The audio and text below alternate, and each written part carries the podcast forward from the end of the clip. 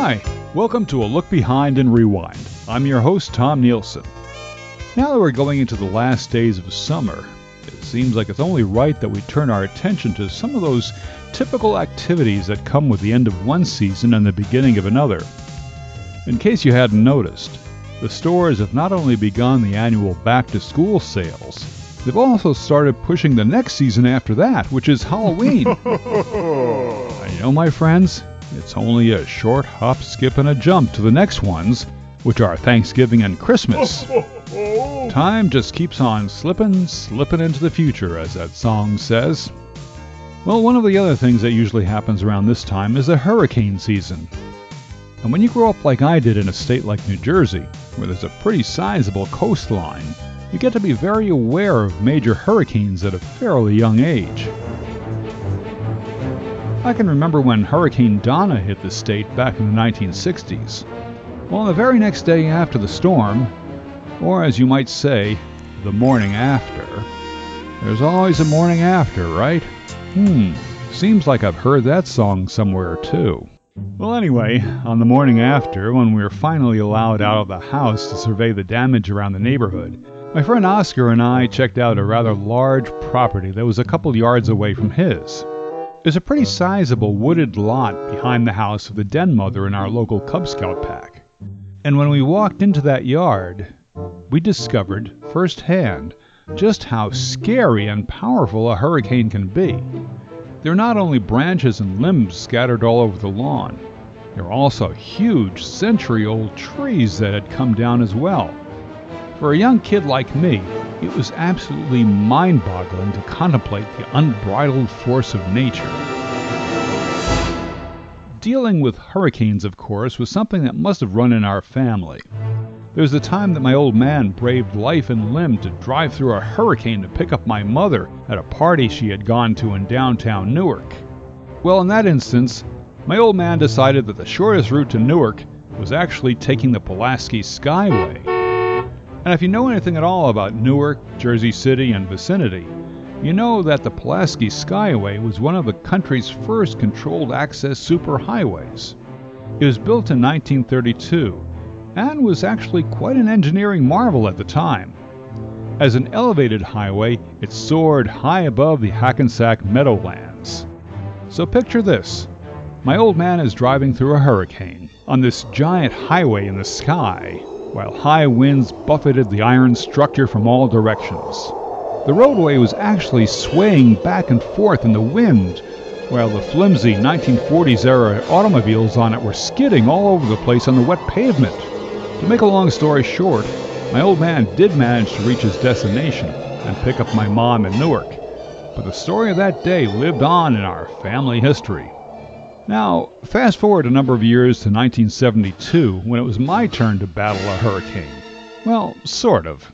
I was working at a summer job in my hometown as a security guard. And this being the end of the season, it would soon be time to go back to school, which meant that I had to give notice to my employer and turn in my guard uniform. That was an important part, you see, because even though it was a summer job, I did take the job seriously. And so on that final day of work, I had to show up, just so I could turn in the uniform. But one thing I hadn't counted on for that last day was the sudden appearance of Hurricane Agnes. After a very sleepless night, when I could hear the raging winds outside my bedroom window all night long, the morning finally arrived, and it was time to go to work. I had to get dressed, pack up a change of clothes, and drive out to my place of employment. Normally, the shortest way there would have been to get onto Route 1 and drive only 15 minutes to the other side of town. But the hurricane changed those plans. Serious major flooding in the lowlands around the Exxon refinery led to the mother of all traffic jams on Route 1.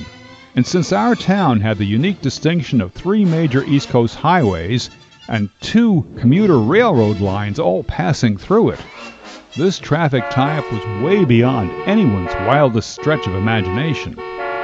After sitting for over an hour in a giant pool of water that spanned the highway from one side to the other, I figured that it was about time for Plan B. So as the traffic slowly inched forward, I finally had a chance to make a getaway on the first side street available. This turned out to be the entrance to Rosedale Cemetery. Well, at this point, after having been in the Route 1 parking lot, with water that came up to the tops of my hubcaps, I was well aware that my brakes might not be in the best of shape. So, what better place to test them out than in the cemetery, right? After all, there are plenty of headstones to crash into. And so there I was, frantically pumping my brakes until I could feel that some bit of stopping power had returned. But as I left the cemetery, little did I suspect that there was just one more obstacle in my way. Using back roads, I managed to drive all the way to within about uh, two to three blocks from the warehouse where I would turn in my uniform and badge. But then I came face to face with the final frontier.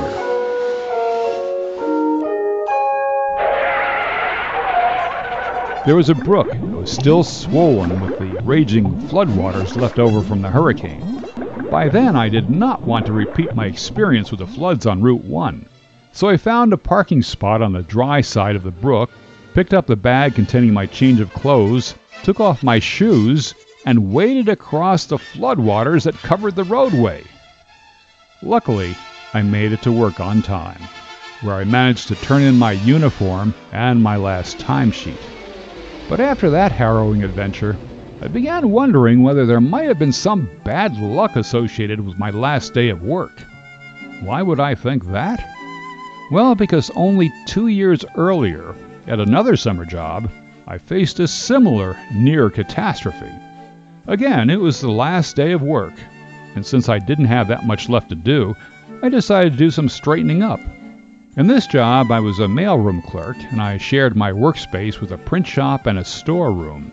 In the storeroom, there were a number of steel shelving units, on which somebody had placed some very old, extremely heavy, antiquated typewriters and adding machines.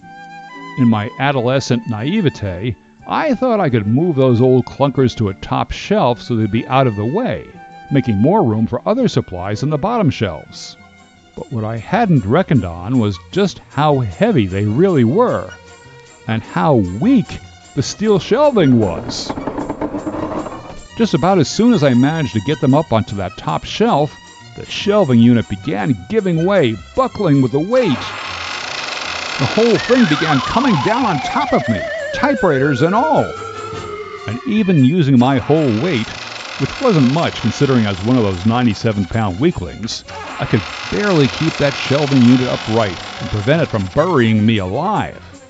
I screamed out, hoping that my coworker in the next room would hear me and come to my rescue. Luckily, he was there, and between the two of us, we managed to avert a terrible disaster. If he hadn't been there, the results could have been catastrophic, I tell you.